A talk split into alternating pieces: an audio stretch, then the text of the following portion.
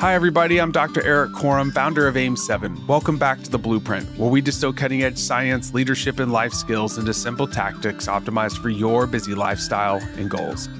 As parents, we want to raise our kids for optimal health, but mandating rigid habits, that just rarely works. And this is a subject that's near and dear to my heart because I got three young boys, and I want to instill principles of healthy behaviors in their lives, not only that that they can stick with for a long time, but they actually enjoy. And so today I'm talking to Dr. Jeffrey Gladden, a longevity expert.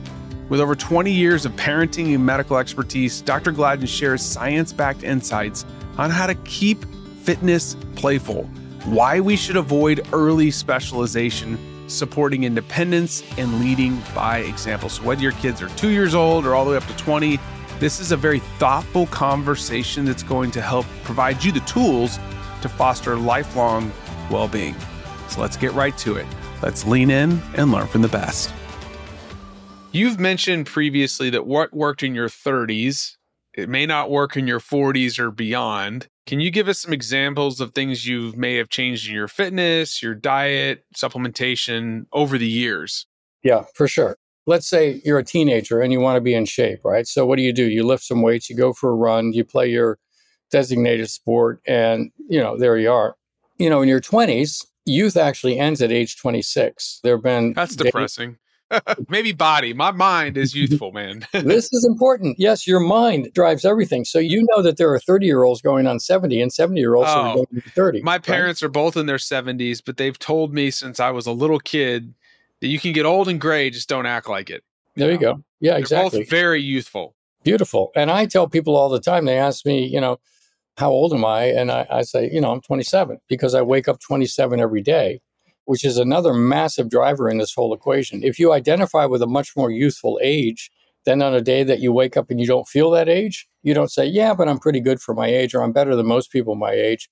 You basically say, no, I'm going to be 27. And when you go out for a run and somebody 18 runs by you and it's like, I want to run like that. So, you know what I'm saying? It just drives you to kind of keep going. So, that's a key metric. So let's talk about this kind of like as you progress, though, there's things that you're probably gonna have to change over the years. That's right. So in your 20s, youth ends at age 26. In your 30s, you know, there's actually a spike in aging between age 28 and 34. It peaks at 34 and then tapers towards your late 30s. So you've got to be more conscientious about your diet. You've got to be more conscientious about your training. You're going to be a bit more injury prone, right? One of the best things that you can do at these ages is actually to donate plasma. So, one of the cheapest hacks you can do to maintain your youthfulness is donate plasma. And that's because donating plasma rids your body of certain inflammatory cytokines and other proteins that are part of the aging process. And it kind of reboots and rejuvenates your system. So, not only that, they pay you to do it. Hmm. So, a lot of people are like, well, how am I going to pay for all this longevity stuff? I can't buy these supplements or whatever else. But here's something you can do you can even donate twice a week and they'll pay you for it. So you can donate up to twice a week. So if you donate twice a week for a month, I think they pay you 800 and some bucks. And then if you just go to once a week, you're getting like 400 bucks a month for your plasma or close to it. The point is, it's super healthy. You're helping the world and you're helping yourself. It's like the perfect act. So, Doggone. anyway, this sounds yeah. like a vacation getting paid for right here. Exactly. Right. So you sit in a chair and you listen to some music or watch a video, right? So then in your 40s, you know, you've got to start to worry about hormones starting to shift right? Testosterone's going down, estrogen switching, progesterone for women, etc. And then in your 50s, a lot of people are starting to hit menopause, andropause, things like this. So you've got to now be thinking about, well, how do I optimize hormone replacement? And what's my thyroid doing?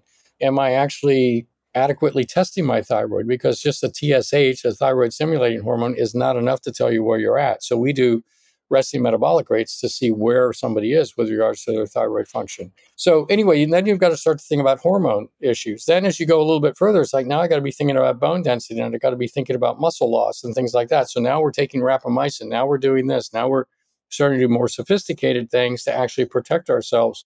So you have to keep thinking um, that it's going to be a shifting pattern of activities and initiatives that you take on each decade of your life a lot of people say, well, geez, I know how to work out. I worked out. I know how to work out. I've got, the, I know how to eat. And it's a fixed mindset, right? It's basically they're not asking the question. They've already married to an answer. So you want to say, no, how do I stay fit, healthy, young, strong, etc.?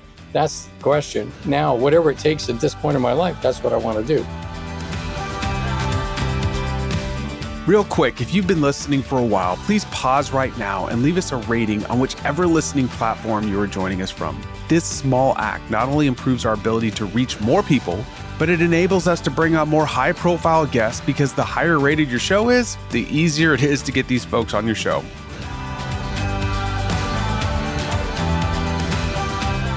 I've adjusted a lot of things. I'm 43 now. I enjoy resistance training. One thing I tell people a lot too, and I think you would agree, is if there's something you enjoy, lean into it, right? Like, don't take the joy out of this. So I, That's right. but I've changed a lot of the ways that I lift weights. I don't press overhead because of my shoulders. I do certain, I rarely put a bar on my back and Yep. I use more machines now, but I also do a lot of things like you talked about before, we talked about previously for power, strength, hypertrophy, balance, mobility, flexibility.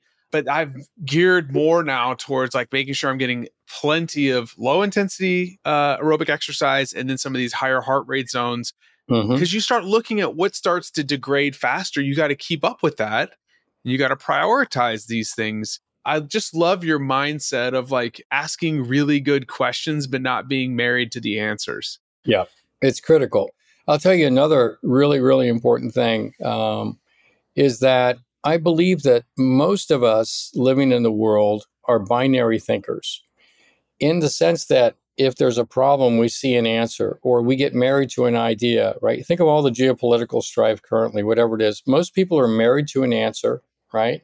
They're not asking a question, how do we cooperate? How do we create something better? How do we all thrive? They're not asking that question. They're thinking, no, I've got an answer and I'm married to it, and your answer is wrong and mine is right. And it leads to all this conflict. And yet, in the health space, people can do the same things. So, asking the questions is the first step. Another step beyond that, though, is I think becoming a quantum thinker.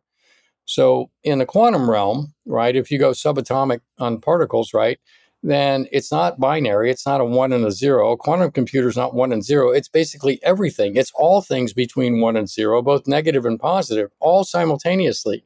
And so when you're a quantum thinker, you live in a field of all possibilities and all solutions become possible in the right moment, right? And so being a quantum thinker frees you up not to have to be married to an answer where you have to defend it. It gives you the opportunity to adapt, which is ultimately what we need to do because every species that ever, you know, was went extinct, which is 99% of them all, they couldn't adapt.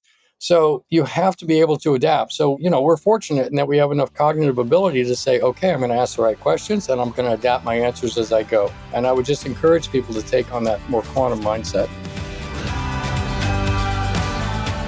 Thanks again for listening to the Blueprint podcast. And if you enjoyed this episode, please share it with a friend that may benefit. Maybe you know a new parent that wants to instill fitness and longevity behaviors with their kids and oh, they just don't know how to do it yet. If you like the show, please share it with them. You never know, it could have a tremendous impact on their life. Thanks again for listening, and I'll catch you on the next episode.